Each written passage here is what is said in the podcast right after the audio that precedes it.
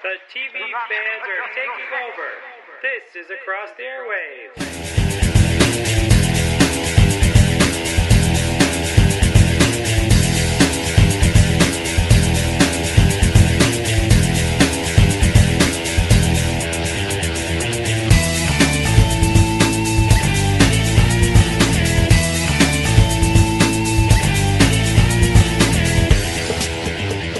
Hi everyone and welcome to another episode of the Airwaves. It's a podcast dedicated to the weekly TV show episode reviews, along with news and opinions on the entertainment industry. I'm Dan Schmitz, your host, and with me is a guy who is a part of a secret society of detectives, my co-host. Hey everybody, it's Nico and welcome to Across the Airwaves. On this week's episode, we continue our coverage of the spring 2016 TV season with our reviews of The Walking Dead, an episode of Castle, Michael's Sleepy Hollow reviews, but no Supernatural this week, and our sitcom section including the two-part season finale of The Muppets and an episode of New Girl and Modern Family. So let's get this condensed episode of the Across the Airwaves podcast started with a gigantic News with Nico section filled with all sorts of news about Star Wars, Game of Thrones, Rick and Morty, Johnny, Johnny Depp sort of being on Walking Dead, get some Marvel stuff. So let's take it away with it now.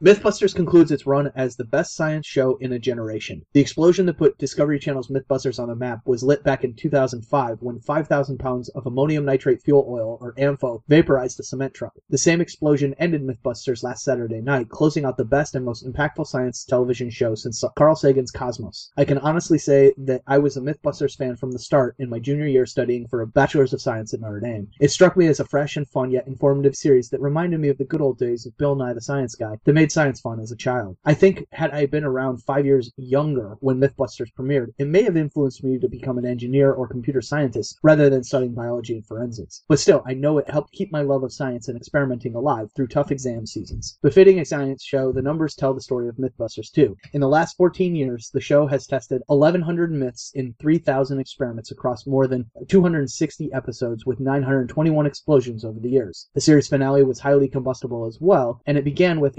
855 pounds of ANFO detonating at a truly wondrous 50,000 frames per second, and ended with the largest explosion in the show's history 5,001 pounds to make a cement truck disappear. The episode packs all of the fans' favorite finales into one. Buster gets a heartfelt goodbye, riding the only experiment that has ever left Adam Savage truly speechless the infamous rocket sled. But the best part of the finale was not an explosion at all. For his last ever rig, Jamie crafted a diabolical metal wedge to go in the front of a big rig. The rig proceeded to barrel across a mile of track filled with more than 200 props from Mythbusters' 14 years of history. From a bombastic show about world's first and don't try this at home milestones, destroying the results of the team's many experiments seemed a fitting way to close out the years. Adam even tears up at the sight of so much work and effort and love in one place. It's because he knows Mythbusters was never just about the explosions. Numbers can't quantify what Mythbusters taught us. What made the show the best science conversation on any TV network or website was the process. Experimentation was the beating heart of Mythbusters. The scientific method was its skeleton. Adam, Jamie, Carrie, Grant, and Tori were its face, and the fans were its soul. No other show has embraced and engendered critical thinking so much. There isn't a science show in history that has gone back and retried an experiment if the results may have been wrong. And going back wasn't even looked as a failure, it was part of the process. Fans didn't riot when the team showed us something we'd seen before because we were all learning together. Failure was always an option after all. Mythbusters leaves behind a significant void in a media landscape already bereft of quality science content. I imagine a similar chasm opened when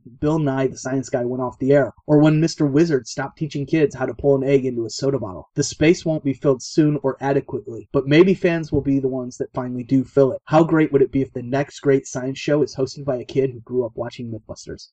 Rick and Morty season 3 will air in 2016. At the end of Rick and Morty's second season, everybody's favorite character, Mr. Poopy Butthole, told us we'd have to wait probably a year and a half or longer to get the next season. And we had no reason to doubt the always truthful and totally always real and in the show Poopy Butthole. And given the long time between seasons 1 and 2, a rough return date of April 2017 made sense. But at a recent panel for the show at Magic City Con, co-creator Dan Harmon assured the world that we'd actually be getting the show back a lot sooner and with a longer season to boot. During the panel, Harmon made mention of the series coming back at the end of this year, 2016, obviously, which was met with raucous cheers from the attendees. Harmon also made mention of this next season having 14 episodes, which is longer than either of the previous seasons, which ran 11 and 10 respectively. You can see the whole panel in the link in the ACC feed, but the passage in question begins around the 1024 mark.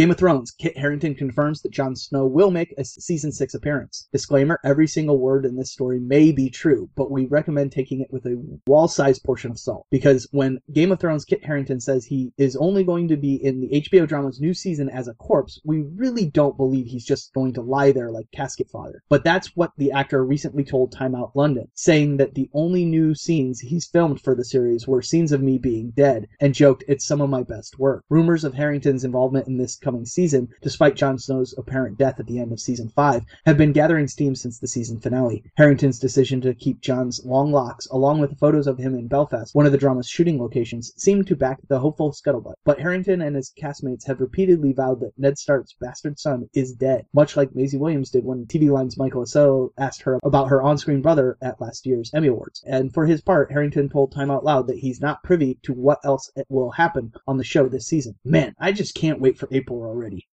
Johnny Depp was on Walking Dead, sort of. Johnny Depp made a cameo on last week's episode of The Walking Dead. Well, sort of. It was pretty quick, so you might have missed it, but spoiler alert, one of the heads on the ground was his. A model of it, anyway. Producer and special effects artist Greg Nicotero explained to Entertainment Weekly that they used the famous actor's head as a model for the sculpt. One of the other heads, I don't know if I'm going to get into trouble if I say this, was Johnny Depp. I think we had sculpted an emaciated version of a dummy head for something, and we used Johnny Depp's head as a basis just for a clay sculpt. This isn't the first time Anthrax frontman Scott Ian and former Pittsburgh Steelers wide receiver Brian Ward have made Walker cameos in the show, though they were actually physically on set. This is just a little Walking Dead trivia for y'all. Daisy Ridley could play Lara Croft in Tomb Raider reboot. Three months ago, Daisy Ridley had a breakout performance as Rey in Star Wars The Force Awakens, and while Ridley is currently filming Star Wars Episode 8, her next franchise role could be Lara Croft. Via a report that originated at Deadline, Ridley is among the actresses who are currently up for the Tomb Raider reboot that GK Films has set up at Warner Brothers and MGM. As noted in the original story, Ridley's representatives haven't had any official negotiations with the producers, nor have any offers been made, but conversations have taken place, and the producers haven't yet narrowed down who they want in the lead role. Although Ridley doesn't have many feature credits beyond The Force Awakens, she had a few roles on British television before her big break. She's also about the right age to portray the younger Lara Croft from the two most recent Tomb Raider video games, which chronicled Lara's first adventures. Angelina Jolie previously starred in two Tomb Raider movies in 2001 and 2003. Recently, Tomb Raider director Roar Uthaug said that making the new Lara Croft feel like a real human being was a priority for the reboot. Ridley's relatability in The Force Awakens was one of her most praised qualities, and it would make for some interesting symmetry if Ridley briefly stepped away from the Star Wars franchise to play a world famous archaeologist, just like her co star Harrison Ford had done with the Indiana Jones series. I love this idea and really hope it works out. Might actually get me excited about the Lara Croft reboot if she is involved. Game of Thrones website allows you to add to the Hall of Faces. We know that Arya is ready to become no one, but are you? No, seriously, are you? Because thanks to an amazing new website from HBO, you too can now add your own face to the unsettling Hall of Faces. The early promos for the upcoming sixth season of Game of Thrones featured characters, both dead and alive, among the many faces in the House of the Black and White in Braavos, where Arya is currently learning the secrets of the faceless men in service of the many-faced god. Now, you can take your creepy place among them thanks to the halloffaces.com. All you have to do is either upload a picture or take a new one on the site, and it creates both a video and an image of your face right alongside characters from the show's history. I found it more effective to take a new picture rather than uploading an old one because you can better place your eyes in the right spot and fill out, fill out the circle properly. Yeah, obviously made one myself. Now, I'm not saying you should immediately make one for your friends that will be super weirded out by this, but obviously you should.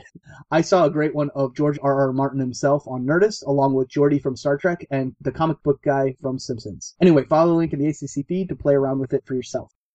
The Tick is getting rebooted at Amazon with pilot order. The greatest superhero the world has ever known. No, not that one. No, that other guy's lame. No, the other one. Yeah, him. The Tick is making his return to television at long last. After years of speculation that the series was a go with Patrick Warburton returning to star, Amazon has made at least part of that dream come true with a pilot order for The Tick. As first reported by Deadline, Ben Edlund's classic comic book character is being given a new take. Eland will be back to write and executive produce. He also co-created the 1994 animated series iteration and the 2001 live-action Fox comedy. Also returning, OG Executive producer Barry Josephson. But there's a bit of bad news to go along with all this. Warburton will not return to star as he's too busy on his NBC comedy series Crowded. Casting for the lead is currently underway. Griffin Newman has been cast as Arthur Everest, his schizophrenic best friend, with Valorie Curry set to play Arthur's sister slash nurse, Dot. According to Deadline, the new incarnation will follow the tick as he recovers from memory loss and reteams with his best bud Arthur to fight evil. I'm in now that I know Ben Edlund's involved. I just kind of wish Patrick Warburton would have been able to do it as well. Sharknado 4 cast Gary Busey. Fear not, everyone's favorite shark-filled weather event is returning for Sharknado 4. Somewhat amazingly, Gary Busey has not yet appeared in a Sharknado motion picture. That gross oversight will be rectified when the film vet reality TV show personality plays dad to Tara Reid in Sharknado 4. Also on board for sci-fi franchise Forquel is supermodel Cheryl Tiegs playing hero Finn's flower child mother Ray. David Hasselhoff will in turn reprise his role as Finn's father Gil. Sharknado 4, which does not yet have an official title, but as always will premiere in July. Ratings Sleepy Hollow slips again. Fox's Sleepy Hollow last Friday drew 3 million total viewers and a 0.7 rating, ticking back down in the demo to match its series low. Not good signs for this series. Mike Colter confirms Luke Cage premiere date. Leave it to Mike Colter to upstage Marvel's Man Without Fear at his own red carpet event. While making a brief appearance at the world premiere of Daredevil Season 2, Colter revealed that his Luke Cage series will be dropping on September 30th. Colter said Luke Cage would be action packed from beginning to the very end. Trust me, Daredevil premieres March 18th, and I will see the fans on September 30th. Colter immediately confirmed his series premiere date and added, You heard it here first. Watch Colter make the announcement at the 210 mark in the video in the ACC feed. Luke Cage will be coming out two months earlier than Jessica Jones did last year, and Colter made his debut as Cage on that series, which established his super strength and unbreakable skin. The Luke Cage series will pick up with Luke rebuilding his life in Harlem before circumstances force him to stand up and be the hero that the city needs. Daredevil and Jessica Jones veteran Rosario Dawson will co-star in the Luke Cage series as Claire Temple, with Simone Missick making her MCU debut as the heroine Misty Knight. Colter has previously hinted that Iron Fist may make his debut on like Luke Cage, and since we now know that Finn Jones is playing Danny Rand or Iron Fist, that certainly looks like a strong possibility. For full details, follow the link in the ACC feed. Ratings Shield returns to lows. ABC's already renewed Agents of Shield on Tuesday night returned from hiatus to 3.5 million total viewers and a 1.1 demo rating, matching and hitting series lows. TVLine.com gave the winter premiere a grade of C+, while TVLine readers gave it an average of a B. Numbers across the board have been down, so don't read too much into this single night's numbers. And that's the news with Nico for this week. And with that wrapped up, we're going to walk right into talking about this week's episode of The Walking Dead, where things are going to get more dicey with the Saviors, entitled The Same Boat.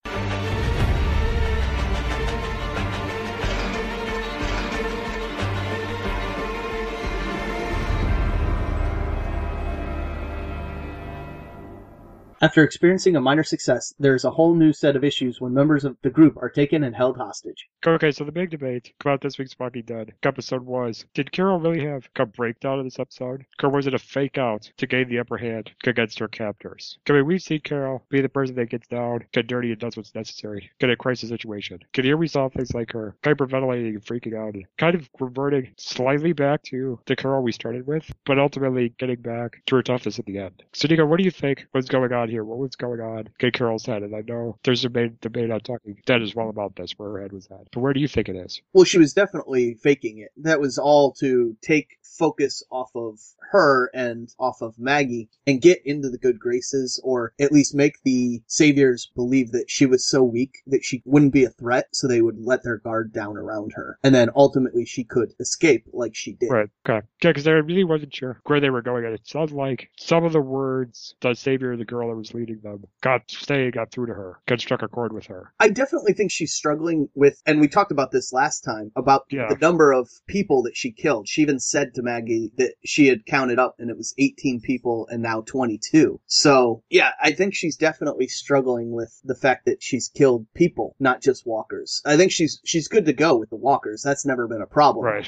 But the killing people has started to get to her. Yeah. And I think that explains a little bit to me why she was so gung ho about Maggie not being there last week because Yeah. she didn't want Maggie to fall prey to the same struggle that Carol's now going through. Because she pretty much got Maggie to avoid that in this episode. Uh, I actually disagree. Maggie For killed Maggie killed a couple people, and she was she was pretty matter of fact about Right. it, you know. And she was the one that was saying, "We absolutely need to kill these people. We can't let any of them go." And that is what I think scared Carol about Maggie in this episode. of course, she's kind of drinking Rick's Kool-Aid at this point in terms of Maggie. Yeah, Go, go with that being said, could you think the episode did a good job of making us still question if the Alexandrians would have been better off if they just left the Saviors alone, instead of them going ahead and drawing first blood? There was a big thing I felt that the, the girl that was leading this group of Saviors got through to Carol was, you struck first, we have a right to do this. And they kind of do to a certain extent. Go with that, Nico, I gotta ask, are you still under the belief the Alexandrians should have just let the Saviors do their thing? Of course, this is a group that needs to be wiped out since they are only about saving themselves. They're willing to wipe out anyone who could cause them to become walker food. I mean, are these people a lost cause that needs to be wiped out? Well, we know, having read a little bit from the comic books and stuff like that, that, that Negan, the actual person, not Right. not the collective in this sense, is absolutely awful and needs to be taken out. But the group doesn't know that at this point. And so what the girl in this episode was saying, the woman was saying that them coming in and attacking, the, the Alexandrians coming in and attacking the saviors was completely out of the blue and really had every right to defend themselves. So yeah, in, in, in that sense, I think if the Alexandrians had left them be, they would have bought themselves some time. But I think ultimately this conflict was inevitable. The saviors, the saviors are bullies. They're the ones that have the most power or thought they had the most power. So they were taking and taking and taking from all the other groups in the area. John, do you think we will come across some people involved with the Saviors that are just kind of doing this and going along with them to survive? Oh, absolutely. Those are the people that Daryl ran into when he first had an encounter with the saviors Okay. in that burned out woods. That took the motorcycle. yeah, that took his motorcycle. They they ultimately were trying to escape and probably could have if they hadn't double crossed Daryl. Right, because it, it seems like it's a type of type of thing where you know you take out Negan, it's like taking out Hitler. Get all the people that were you know following orders, are just doing this so they wouldn't get killed. Is you know they go with the Alexandrians. Same kind of deal like with the governor when he went crazy. Because he sent all you know he sent the big group to the prison. Because then he shot up a big group of people. Because everyone that was left to the city went with Rick because they didn't want to get killed by the governor. So do you think we'll get that kind of thing with the saviors? I think some some people, but not not the whole group. Some of the Yeah. people absolutely are true believers, and they are following Negan because they believe in what Negan is doing, much like the governor had his true believers. And I think this woman and the people we saw killed here were true believers. Yeah, I, I believe so. Especially that lady with smoking the cigarettes. She's a little psychotic. Well, she was dead. You know, she Yeah. said to Carol she was a dead woman walking because of probably lung cancer, or Yeah. maybe it was something, but probably because of the smoking, it was lung cancer, and she was coughing up blood. So yeah, she didn't have long to live, and she knew it, so she was just trying to survive as long as possible. Yeah, because that would make someone a little crazy.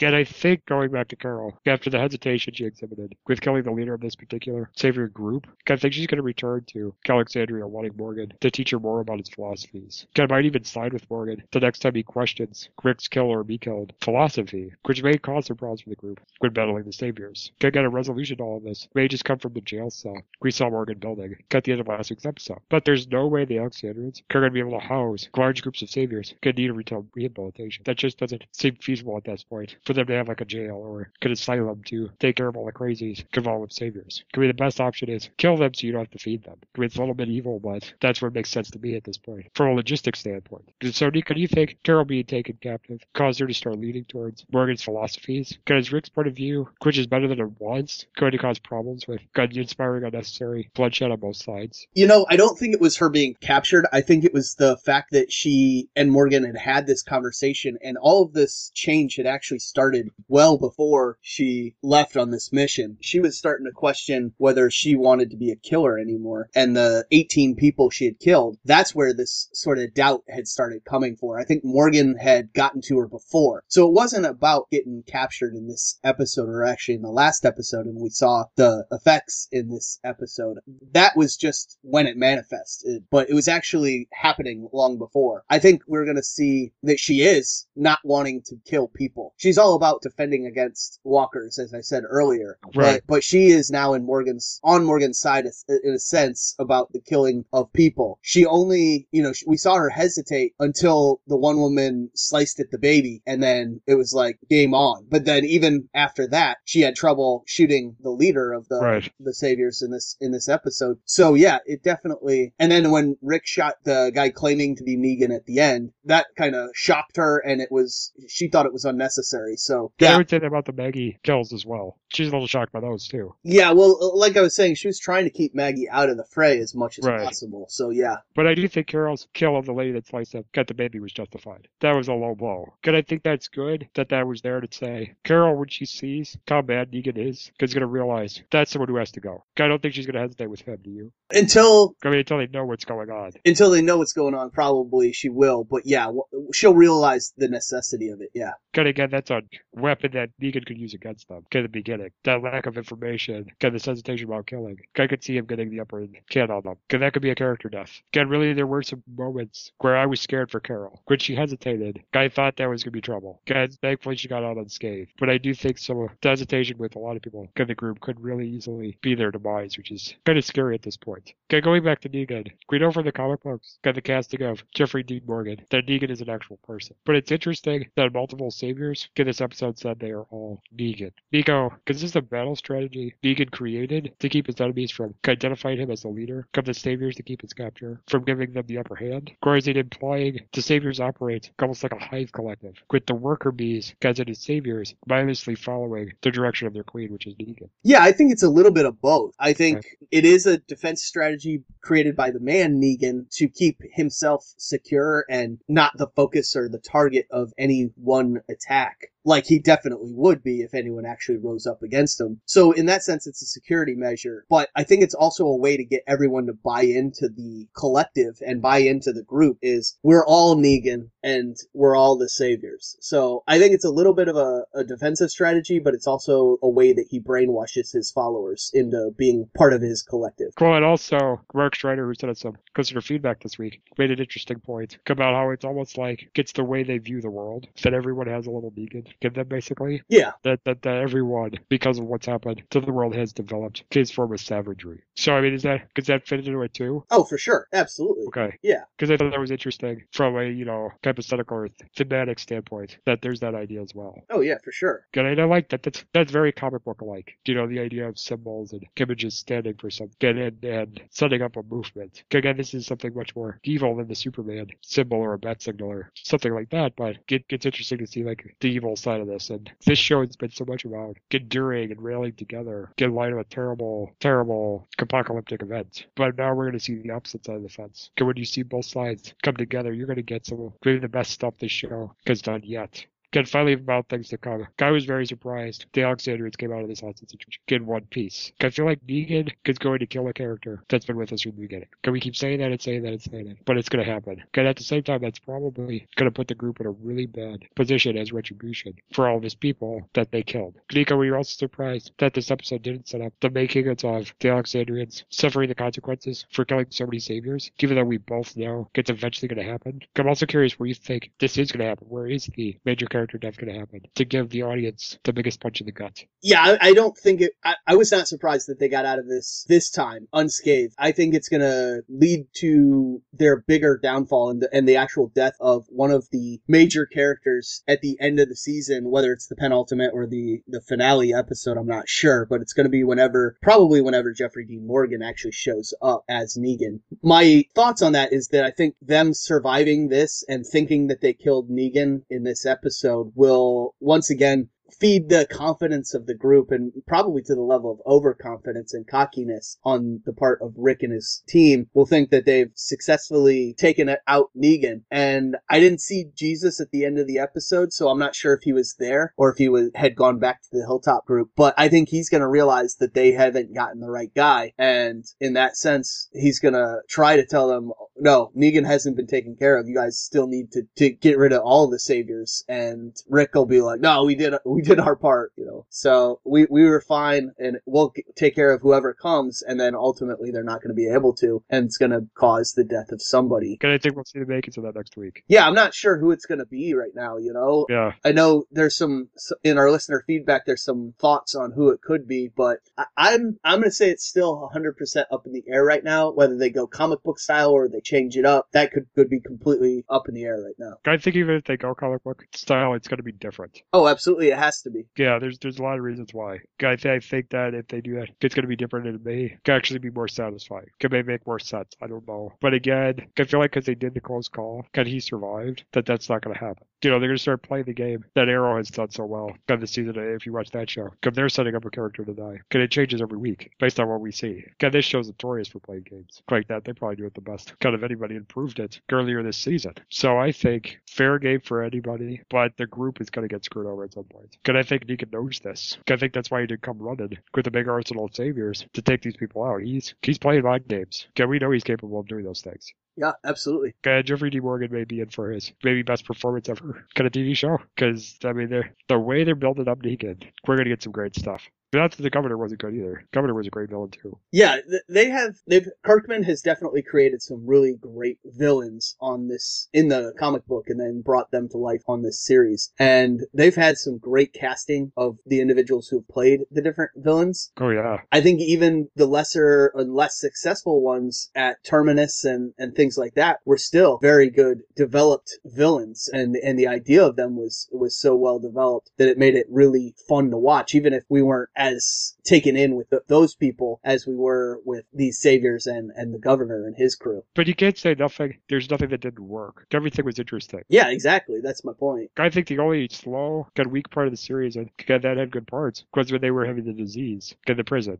I Right. felt that part of the show was a little slow. Right, but that's something that you would expect in a world like this with no Right. antibiotics, no doctors, that disease could wipe out an entire group. And it was a it was a threat that most people don't think about when you're thinking, oh, we got to survive against the the other survivors and the Walking Dead. Otherwise, you know, oh, maybe that's probably why it was a little bit slower. Was it wasn't as immediate of a threat, but it's God, def- there's nothing to shoot at. yeah, it was definitely a threat. It's definitely a threat in this world that disease could come in and wipe everybody out. Yeah, but I- yeah, that's right. You're absolutely right about that. But I think sometimes the audience wants action. You know, they want a physical conflict. And the, the problem with that story was the governor thing was so good that I think people wanted more of that. Plus, it wasn't finished by that point. Right. But then the second half of the season, they made up for that totally. So anyway, we're gonna dive into getting some listener feedback for the week. We got some really good stuff. Okay, good suggestions, and uh, mostly everybody was on the same page as us. But they did give a few different perspectives on things we talked about, which I thought was interesting. Yeah, Kyle Jeffrey sent us some thoughts. Carol finally broke. That's going to really hurt the core group, I think. What she was pretending to be when they first showed up to Alexandria, I think will actually become who she is. I think the group is in way over their heads. They are getting too cocky, and it's going to come back to get them. They were several times in this episode when there was a scuffle between Carol and someone else, or Maggie and someone else, and almost every time you see the other person, Carol or Maggie, just standing and watching in the back room. What is up with that? You know, I noticed that too, and I was like, I, I didn't understand why Maggie didn't come in and help Carol while she was battling with the leader of the Saviors and ended up impaling her on that rod that was sticking out or that pole that was sticking out. Why Maggie didn't come in and just stab her in the head when Carol had her in, you know, they were, they were both, you know, wrestling or something. Why Maggie didn't help out. I, I, I just didn't understand that. Or when Maggie was fighting the girl, why it, it took her slashing at Maggie's belly before Carol stepped in to help. Yeah. I, I just didn't understand that and it didn't make a lot of sense. So I'm glad Kyle brought that up as well. The second one, I can kind of justify in the sense that Maggie came very close to almost losing the baby because she was freaked out, because she backed off because of that. But the first one, yeah, I'm scratching my head about that too. Because it was something to do with her hesitating about killing somebody. Yeah. Clark Lawrenson says, I'm not an avid reader of the graphic novel, but I do know of some things. Glenn's death, Andrea and Rick, for example. The line, we are all Negan, has me more excited. This dude controls a whole lot. I can't wait for him to meet Rick. Also, who's he going to kill? Glenn? Daryl? Maggie? Yeah, this is what I was saying earlier. Clark is right on target. We just don't know who it is, and they're kind of playing that same game Arrow is playing, like you mentioned, Dan, where Yeah. it could be anyone. It really could. They they're setting it up where we pretty much can expect someone major to die, and it could be anyone. Exactly, and it's more than the three names that Clark mentioned. Yep. Too. Yep. Now, Mark Schreiner said, first off, just so well written and so well acted. Second, how awesome was it to watch an episode that was almost entirely female centered? I realized that about halfway through, right after the useless male survivor was knocked unconscious. The idea that women are so powerful is so good in this show. While Glenn and Morgan debate their choices, Maggie and Carol are just so set on what they have to do. It's an interesting dynamic. Third, Alicia Witt may have had the best one episode guest shot in the history of this series. My god, she was good. And how good was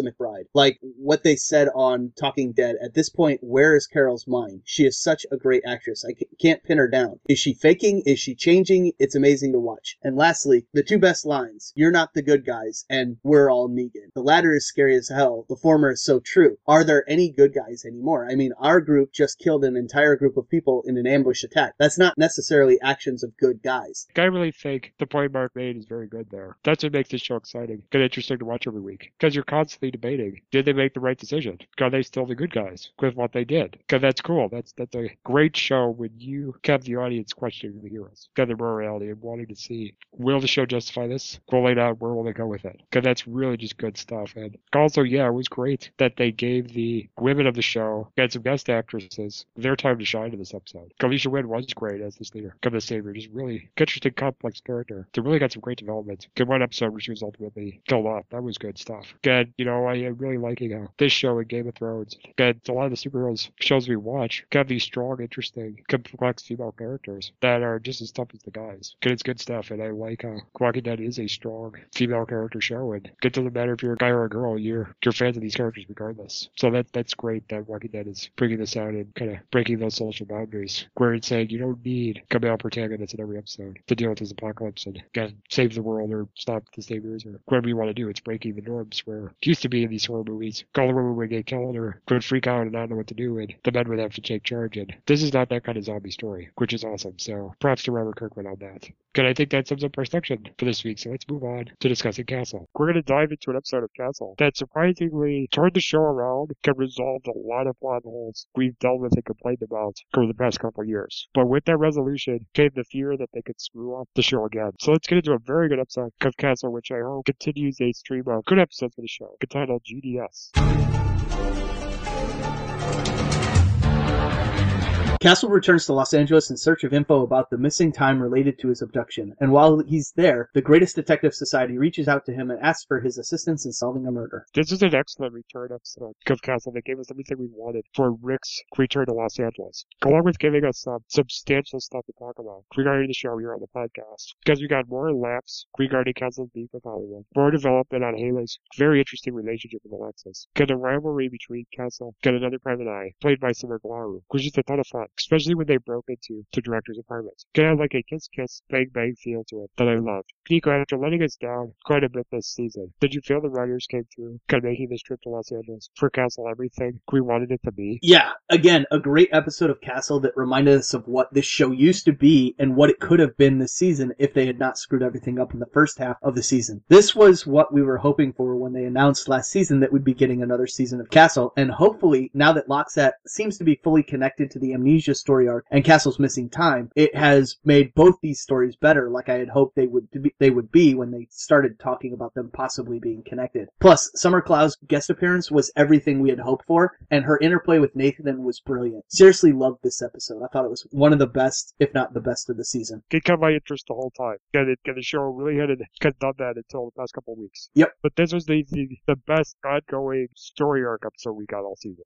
I mean, is that a fair way to say that? Oh yeah, yeah. Again, again, I'm going to talk a little bit about my complaints about how this episode should have come sooner and maybe some of the information we got in this episode should have been spread out to improve the show and make us not have to complain for several weeks and basically torpedo themselves to the ratings. But we'll get that to that in a second because I got to say that I was quite amused with the teasing Ryan and Esposito gave Lanie in this episode about doing a background check on her new boyfriend. It's more of the antics from these two guys that kept the show alive during the terrible first half of the season. And I'm glad it got to be included. Get it all all around good episode. And please keep these humorous side stories because they make me laugh. As long as I don't have to face the wrath of Lanie with a fire extinguisher. Because you think this is a very humorous side plot this week? And you want the show to go back to more like office break stories that don't revolve, revolve around Castle and Beckett trying to hide their relationship? Yep, Dan, again, I'm on the same page as you with regard to Ryan and Espo being the more fun and joking around versions of themselves this week and making the episode more fun. With the LokSat stuff and the focus moving off of Castle and Beckett onto Castle and Ryan and Espo, or Castle and Haley and Ryan and Espo earlier this season, it has made these two need to be more serious and more focused on the case and less on the fun stuff with Castle, especially when they were upset with him for those few episodes. Anyway, enough with what was wrong with the, these two. This episode was what was right all season with Ryan and Esposito. Getting back to the fun Ryan and Espo and these two characters carrying the series while it was floundering in the first half. Of course, Alexis was also doing that as well. Oh yeah, for sure. I gotta give her credit too, but I, I did bring her into this because she was so separate from the story. Yep. But she did have a great part of the story in this episode as well, with figuring out kind of what was going on and the surprise with Haley that we got in this episode. Again, speaking of characters, my family did want to know where Beckett was during this episode, but I liked that they went to LA without her because the chemistry between Castle and Haley was quite good. Good this episode, got a nice change of pace for the show so late in the game because it's very different from these shows to have a male and female mystery solving duo that are just working as friends. Because it totally let my guard down to Haley being involved with both the amnesia and Storylines, which we'll talk about in a minute. Because did you really buy into the camaraderie between Castle and Haley this week? Did it help you buy into the big reveal about Haley's character? Because well as accept that she is on Castle's side, with her saying she pretty much views Castle and Alexis as family. Yeah, we've said for the past number of episodes that we've really begun to like the Haley character, and I've thought, even before the big reveal this week, that she has been a great addition to the series this season. I wasn't all in right away, as you remember, but she definitely has grown on me, and I thought their camaraderie in this episode was great. Their team up this week was awesome. That's Castle and Haley, of course, and it was as fun as Castle and Beckett early on, but without the romantic tension. Instead, it was fun to have a true friendship and partnership feel, which really works with these two, I think. The fact that she feels like family probably stems from Castle's father being a mentor to her, and her and Castle having bonded over the LokSat case well before he disappeared and we ever realized they were linked. Even if he doesn't remember it, I think that bonding happened and she just had that natural yeah. feel with him. I think adding this twist to her backstory, I think that's some of the key elements that make the LokSat and Amnesia plotlines work for me now. I think her being a part of it is actually going to make it work. And I, I think that's a good thing. I think this was like the necessary special sauce that brought it all together and makes it work in an otherwise story that we were really not into at the beginning. I think it's starting to actually pick up some steam and become something that I will actually look back on and think, oh yeah, you know, I ended up really liking that and the way it all worked out. Well, it feels so much less random now for for a lot of things. I like that this kind of took away that idea of Haley being a character that was brought in because the show was struggling. I like that this good character is getting credit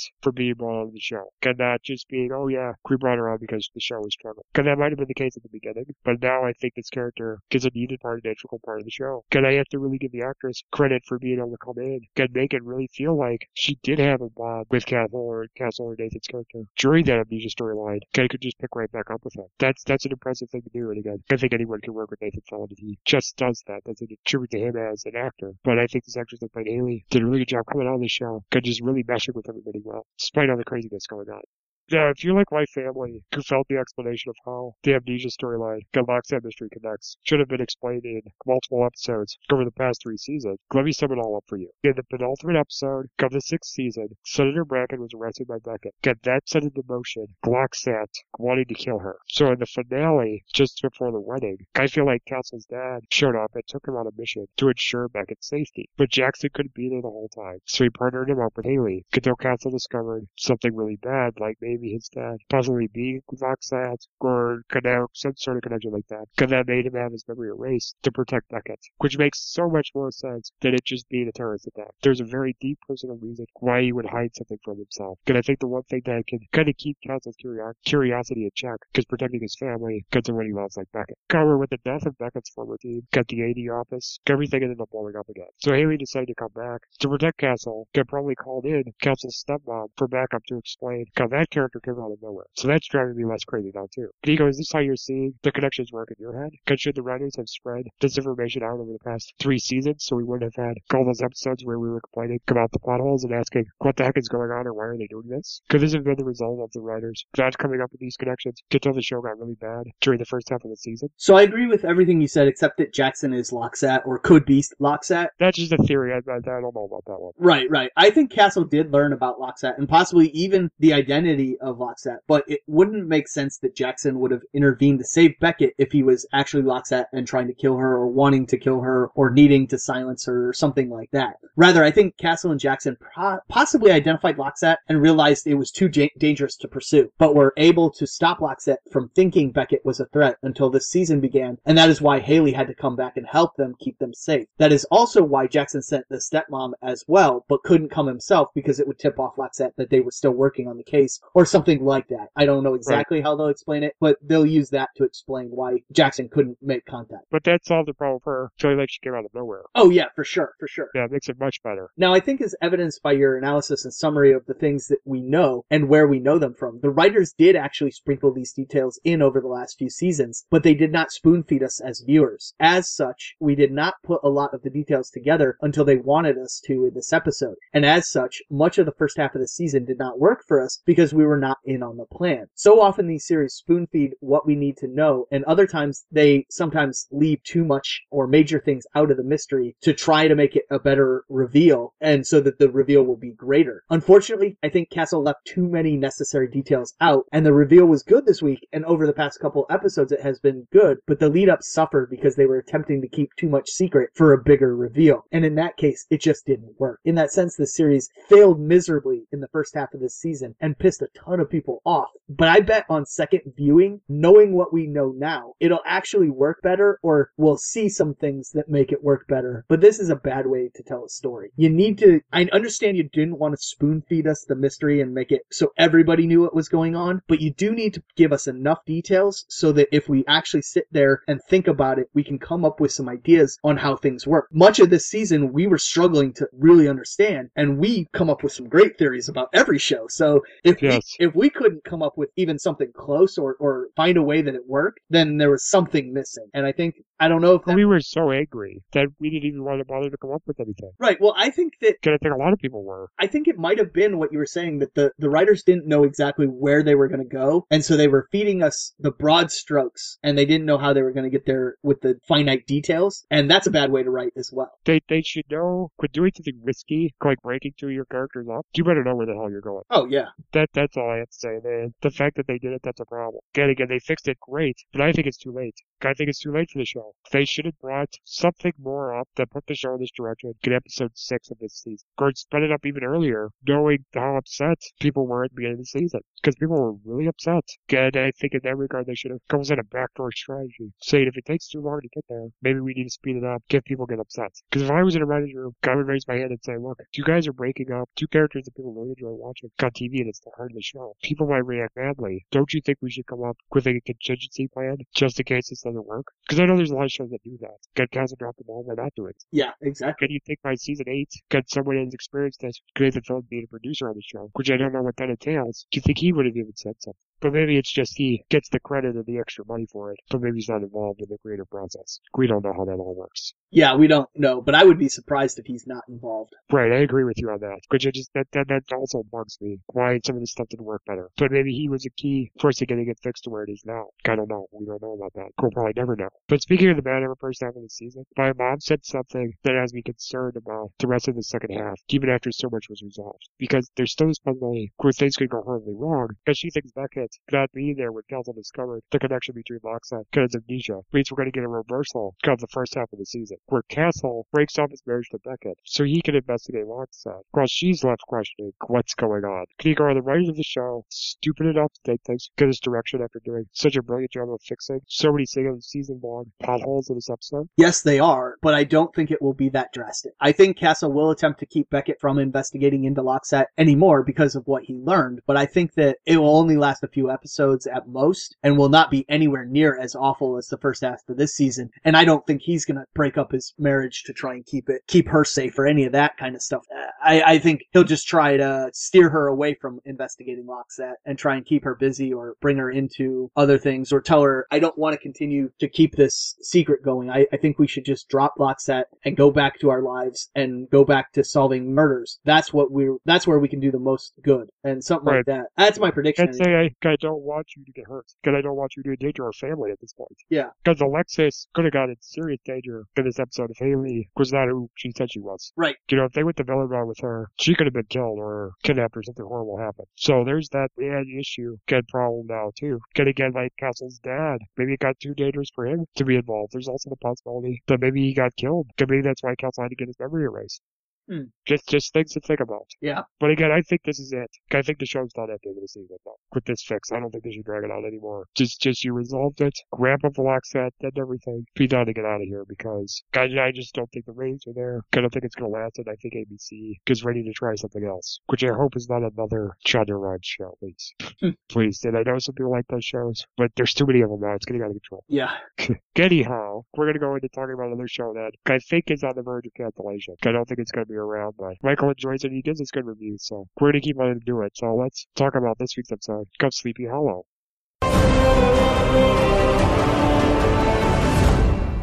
Everyone, Michael J. Petty here to talk to you about this week's episode of Sleepy Hollow, Season 3, Episode 14, entitled Into the Wild. This week's Sleepy Hollow continues off on last week's episode in the sense that the overall mythology of the series is deepening. We learn that that Shadowhunter symbol that Abby is attached to may not be evil after all. We see the Hidden One in Pandora still at odds, the connection between the witnesses growing stronger, and that the Wendigo may still live within Joe Corbin. There's so much packed in this episode, but let's try and go through it one by one. First of all, the symbol may not be evil. We find out that is actually two pieces made whole when combined with the Sumerian witness tablet, and it can actually help one witness locate the other. It even emits some sort of energy because there are two pieces of the symbol attached together, creating a, an electromagnetic bond. Crane immediately takes this as a sign of good, that the symbol is actually here to help as opposed to cause harm. But by the way Pandora looks at it at the end of the episode, I'm not terribly sure that's the case. In fact, I would wager that it didn't lead Crane to Abby, it actually led him to this week's monster, who was super cool and creepy by the way. But that's just speculation at this point, and I think we'll see by the end of the season an answer on that one way or another. Moving on, we also see that tension is continuing to grow between Pandora and her husband, with each getting more and more irritated at the other. Pandora at the hidden one because he won't share his power, and him at Pandora because she continues to beg for it. However, I almost wonder if Pandora is playing her lover, allowing him to believe her to be weak, continuing to fail, in order for him to take matters into his own hands, as he decides to do, and do away with the witnesses for her. Again, I'm not sure if that's actually the case, but it's certainly a possibility. I'm definitely looking forward to next week's episode because it looks like there's going to be some sort of showdown between Team Witness and the Hidden One and possibly Pandora as well. Finally, let's talk about the biggest reveal of this week's episode, where we see that Joe still has some Wendigo in him. The Wendigo is probably my favorite monster of season 2, outside of the big bads such as Henry Parrish, Moloch, and the Headless Horseman, and I am incredibly excited to see him again. No, I don't want Joe to become evil, and no, I don't want him to be killed, but I do want to see Joe have to face his literal internal demon and put it down once and for all. It always seemed odd to me that ever since he returned this season, nothing happened with the Wendigo, and they hardly even mentioned it except for maybe once. And although they did cure him last season, in hindsight, with Pandora bringing all these monsters to Sleepy Hollow, you'd think that she would have exploited Joe sometime up until the present, and seen that he was at least at one point part Wendigo and tried to make him one again. Nevertheless, they waited till now to do it, which is totally fine because they're doing it at all. Heck, in the mid-season finale when Jenny was in danger though, Joe actually contemplated becoming a Wendigo and again to save her, much much to Crane's uh, protest. So he didn't end up doing that. It's gonna be really interesting though to see where they go with that storyline. All in all, this was an exciting episode of Sleepy Hollow, and next week's looks even better. I cannot wait. All right, so with that, we're going to bring Nikki back for maybe our final discussion on the Muppets. It's not looking good for the future of this show. Again, we thought we get a lot more episodes. Because I think they were planned, but I think ratings caused a problem, so we're not sure. So for the final time, here's Nikki to join me to discuss the Muppets. All right, everyone, we've got Nikki back here for the last time on Across the Airwaves for at least a little while as we review the two season finale episodes of the Muppets, General and Hospitable, and Because Love. Miss Piggy breaks her leg, so Kermit and the crew have to broadcast up late from the hospital. Rizzo, Pepe, and Yolanda have to keep Pache out of trouble. Miss Piggy and Kermit take stock of their relationship, and Kermit seeks advice. Because I think this episode started out probably the most graphic we've ever seen. The Muppets with Piggy breaking her leg. That was really disturbing, and it caused pretty much the whole band to vomit. I was kind of vomiting with them a little bit. Yeah, poor Piggy. I did I did enjoy the dance before she broke her leg. Me too. Seeing Piggy try to be uh, Beyonce was quite entertaining. Yes, if only they got Beyonce to be in the episode. Yeah, but they had some pretty good backup dancers. I agree with that. That's a that's a definitely good call there. And uh, Piggy in the hospital was funny. Yeah, she kept trying to call the nurses, and she was using her morphine drip the whole time. So haven't we all wanted that? And then her getting strung up from the ceiling. for the wrong button. Oh, Piggy. Don't you love Deadly in a crisis? yeah, is it no makeup? It's like focus when Piggy was like trying to escape. It's like focus on the encased snacks in the vending machine. Yeah, he knows how to deal with Piggy. That's that's a really that takes guts and that takes a lot of time and energy. I thought he and Kermit made a good team. They do when they have to like calm her down. They work really well together. They're a good tag team. He's a yeah, he's a funny guy. I love Deadly. He's You're like gonna miss him. I know. I'm gonna miss him and Pepe for till the show comes back, which hopefully it will. Well, wasn't there a bunch of episodes filmed with other guest stars? You read that list off. Yeah, I'm guessing that because of the they had to reboot the show, or at least there were guest stars that were supposed to be on. But I got Nick Offerman, so I'm I'm really happy with with that. Yes, that was great. Uh, I love me some Nick Offerman. So I'm guessing that when they had to kind of retool the show a little bit and kind of go back to what made the Muppets show the Muppet Show in the 70s and early 80s, that a lot of those storylines probably had to go bye bye. Yes, unfortunately. Yeah, but we did get the return of Veterinarian Hospital. Yes, that was funny. Nice reference back. I know. I was like, it was like, I was like, what did Rolf do that was, and then they showed, I was like, oh my god, I remember this bit. that poor woman though. I thought they were gonna bust out into the live of the coconut. Yeah. I did love that they brought back the phenomena. Yes. that, that's what scared me when I saw it, because I was like, yes, that's funny, that's awesome. But maybe they're doing that since the last episode. No, no, it can't be. We've got to have some more. I need at least one more season. God, what a weird twist did things take with Pache. Well, hopefully that means we get rid of Pache. Yeah, I feel like that was an elimination of that character. Yeah, no more Even though It was a pizza. funny story. But it was, you know, it was nice that Sweetums had had a moment to shine. Yeah, Sweetums is not a very good kidnapper. No, no, no. But he did keep him in the room. Guess he did. He did keep him in the room, and enough till they got uh, his daddy on the phone, and he and Pache reconciled, and sort of. I think if you really want to hold somebody hostage, just put him in Carl's mouth. Oh God, it's not a dry heat.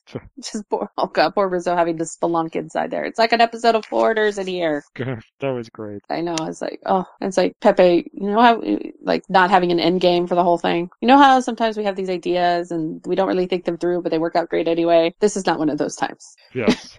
I just love that. Love that prawn. makeup No makeup. Can we get a second opinion? I've never seen that before. No, no. Even like, I think she sleeps in it. I think it's. I always just assumed it was permanent, like tattooed makeup. Yeah, me too. But no, there's there's Piggy without makeup and still Piggy, Yes. just without lavender eyelids.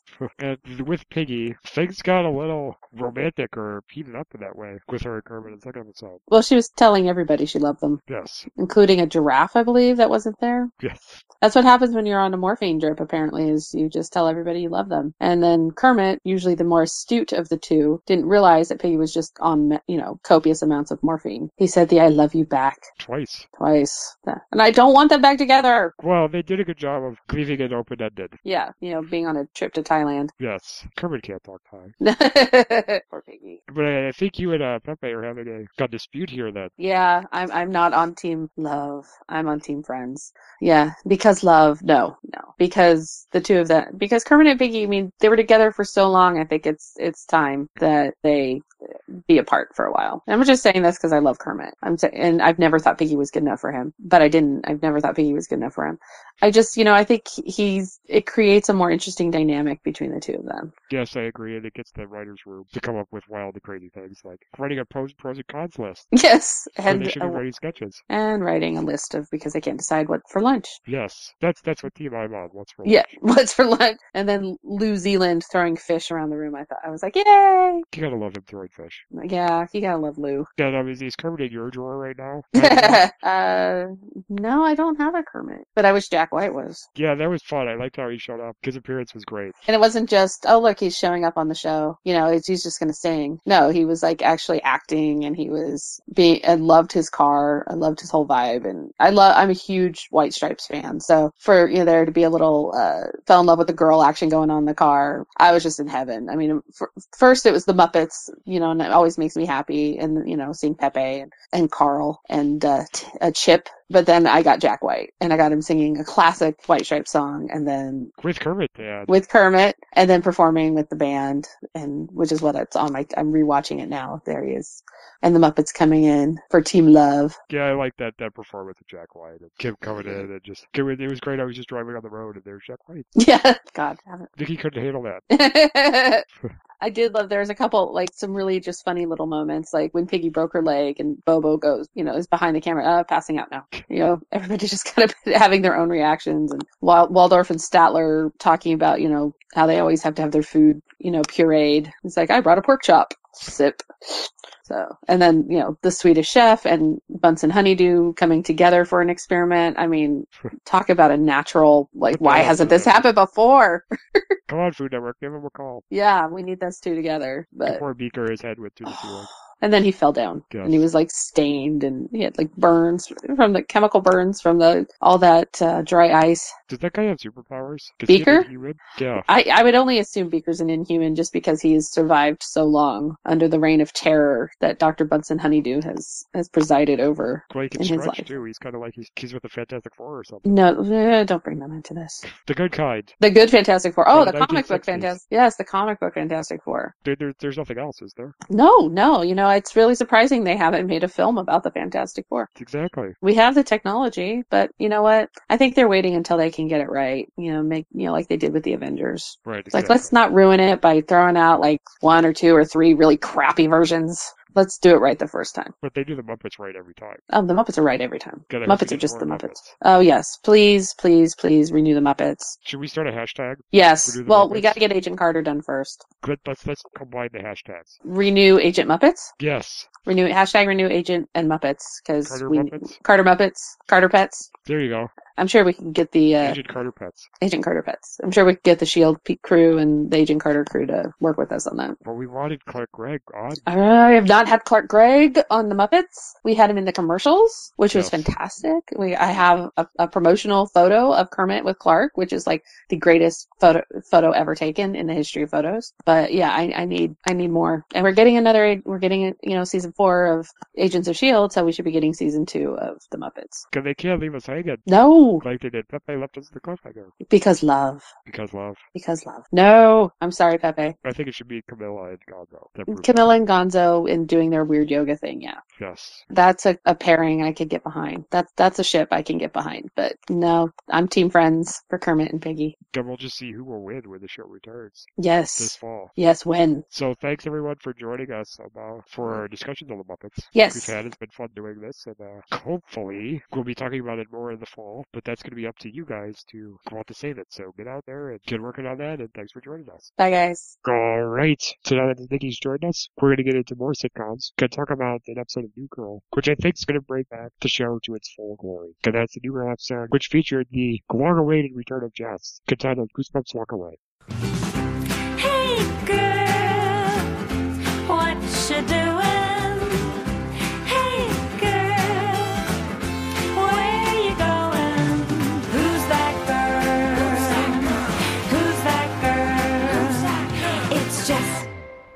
Jess returns from jury duty and tries to uncover the real identity of a juror sequestered with her. Meanwhile, Reagan prepares to move out of the loft and out of Nick's life, and Winston and Cece help Schmidt get over his fear of public dancing. My favorite comedic moment from this week's New Girl was simply just Jess returning to the show. I've always known that Zooey Deschanel was good, but I've come to realize she's probably one of the best comedic actresses on television after being gone from the show over the past couple of weeks. And yeah, Megan Fox still wasn't great, but she was better in Zoe's presence, which says a lot about her as the leader of the show. That's Zoe, I mean. I also also thought it was great her return came with a classic Jess storyline, Cover desperately trying to find a fellow juror she fell in love with, only for her to discover they have nothing in common, and it just everything backfired. But she certainly had much in common with Nick, as Zoe and Jake Johnson's chemistry seemed to sparkle even more after they've been away from each other. So here's heading down the road of those two kids, possibly getting back together. Got no more Megan Fox, because her stint on the show crashed and burned. Worse than using Sayonara, Sayonara Sammy because of Goosebumps Walk Away. So Nico, do the hustle for us. and give us your thoughts on this week's episode of New Girl. Yeah, Zoe seemed to fix the Megan Fox issue just as they were saying goodbye to Megan Fox. The two of them together was the best stuff we got from Megan Fox's entire time on the series, and that is definitely due to the amazing abilities of Zooey Deschanel. I loved Jess's story arc about trying to find the other juror and thought the payoff of the news broadcast was amazing. Gary of Brentwood. Man, they sound like Cookie Monster's parents. Well, that's how I want you to remember us. Blurry and talking like Zool. My only issue with it was, what happened to Jess and John Cho's characters? Come on. Hello. Where was their secret romance? This episode had some great moments. Fat Schmidt's hustle dance. No complaints here, Fatty. The entire Goosebumps walk away idea was pretty great. Sayonara Sammy. Sayonara Sammy. I'm Sammy. Nice. Just remember, I recognized my mother freaking handwriting. That was a great line from Winston. and the best part, I think my favorite or biggest laugh came from Nick talking to himself in the mirror and freaking himself out at the end of the episode. That was great. Yes, the show got better with this episode. I'm not concerned anymore. Yeah, I mean, there was so much good stuff, and Jess fixed Megan Fox's appearance, at least in this episode. So it, it was pretty good. So if they do bring her back for any ep- episode or extended period, I think as long as Jess is there to balance it out, it'll be good. It'll be good. Yeah, it, it seems like it. I was very surprised at all that went. I was just like, wow, you know, Zooey Deschanel really is a big driving force in the show. Cause I, I, I did not realize how much until she was gone. Cause that may benefit her in the show. People realizing that. It might just do that. So I, I hope so. And they're great lines. And I also enjoyed Schmidt just like totally tearing up Nick's ideas that he wrote on the note cards for ideas and him make, making him write 40 more. Yep. But not the ones he already used. That was funny too. Classic Schmidt. Alright, so let's go into consider the Big Bang Theory. That I think was just kind of standard run of the mill episode that may set up other things in other story arcs. But I still enjoyed it and it wasn't anything annoying in it. It was just kind of I thought a run of the mill episode. Yep. So let's get into talking about that episode. Get titled The Application of Deterioration. All started with a big bang. Howard reconsiders entering into a legal partnership with Leonard and Sheldon regarding the patent for the infinite persistence gyroscope. Also, the women offer Raj dating advice after Emily reaches out to him following their breakup. My favorite comedic moment on this week's Big Bang Theory was Raj's good decision on if he was going to Emily's apartment, turning her down to hang out with the other girl, Claire. If this storyline was between Leonard petting at another girl, it would have been totally annoying. But because it was Raj, I found it hilarious, even though we both can't stand the Emily character. But when it did come to the other girls, I got a good laugh on the cinematographer, showing the girls' reaction towards Raj's phone call from his point of view. Also, I thought the episode delivered some great character development for Sheldon with 25% of the money the guys earned with their invention going to a scholarship fund he set up for Howard's baby. I being pretty fair with the business contract in general, at least when it comes to Sheldon. So, Nico, what were your favorite thoughts on this episode of The Big Bang Theory? Dan, my favorite comedic moment was Raj commenting just before opening the gift from Emily that, you know, in Game of Thrones, Balon Greyjoy received his son's genitals in a box. I also loved Sheldon's flash shirt that had a picture of beakers and chemicals plus lightning equals the flash symbol. Also, Sheldon getting one last engineering joke in before he signed the contract was great as well. Yeah, I don't know how that's going to hold up, though. the engineering joke, it, it's a great device that they use on this show, so I don't know how long that's going to stick together. I feel like there's going to be an episode where he slips, and then there's going to be a whole plotline or something goofy after with that. We'll see. Maybe he'll go on another apologize, um, apology tour and hand out more t-shirts. We'll see. So yeah, good episode. Interesting to see where things go with Raj, and hopefully Emily will go, but we'll see. I was disappointed that they brought her back in. I thought they'd made a clean break and maybe they could have brought the other actress in to be the love interest for a time. The, the mistake they made with Emily, they should have never added her to the cast.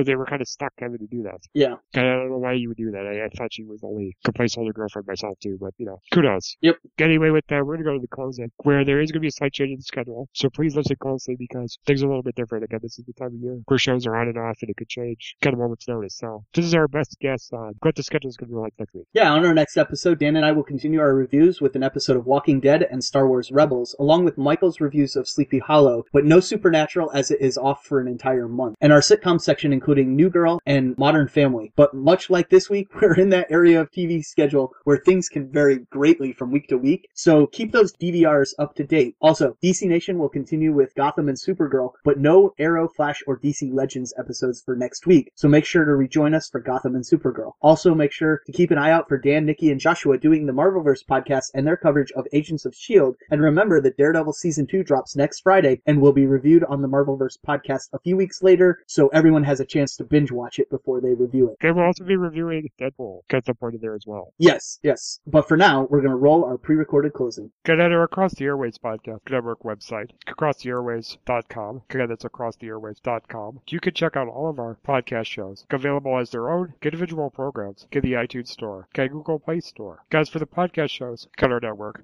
We have the DC Nation podcast, located at dcnation.acrosstheairwaves.com. Again, that's dcnation.acrosstheairwaves.com, which reviews popular DC Comics related TV shows and movies. There's also the Marvelverse podcast, located at marvelversepodcast.acrosstheairwaves.com. Again, that's marvelversepodcast.acrosstheairwaves.com, which reviews Marvel Comics related TV shows and movies. Again, we also have Thronescast, our podcast dedicated to reviewing episodes of HBO's Game of Thrones, which is available at the website thronescast.acrosstheairwaves.com. Again, that's thronescast.acrosstheairwaves.com. In addition to these programs, you can listen to the original Across the Airwaves podcast, which is accessible at acrosstheairwaves.com, which reviews TV shows not related to superheroes, core Game of Thrones, like The Walking Dead, Doctor Who, Star Wars Rebels, Supernatural, and more, including sitcoms such as The Big Bang Theory and The Muppets. Also, you can listen to Across the Airwaves, the DC Nation podcast, Thronescast, the Game of Thrones podcast, and the Marvelverse podcast on the Mix radio station, code by Jack Stifle, Stitcher Radio, or if you use Apple devices, download the Podcast Box app.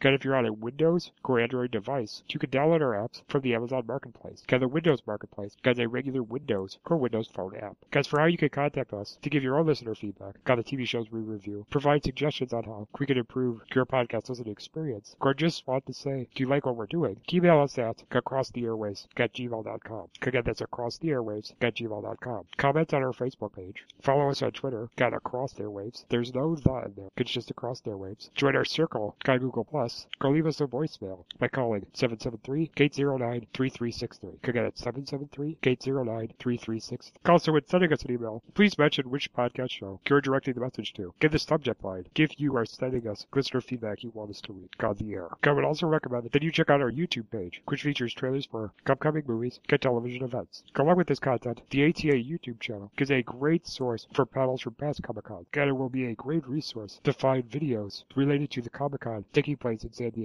this summer to go along with our Comic Con special. Alright, so once again, for other talented ATA podcast hosts, Dickie Amy, Wu Kim, Joshua Mercury, Steve Nestor, and Michael J. Petty, Guy Dan Schmidt. And I'm Nico Resnick. Get until our next episode, we'll catch you on the airwaves. See you guys, have a great weekend. Hooray for Hollywood. See ya.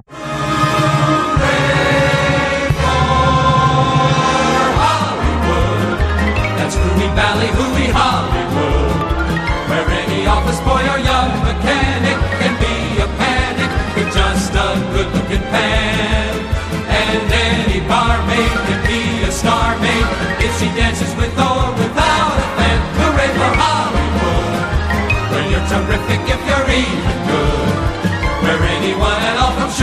Temple to Aimee Semple is equally understood. Go out and try your luck, you may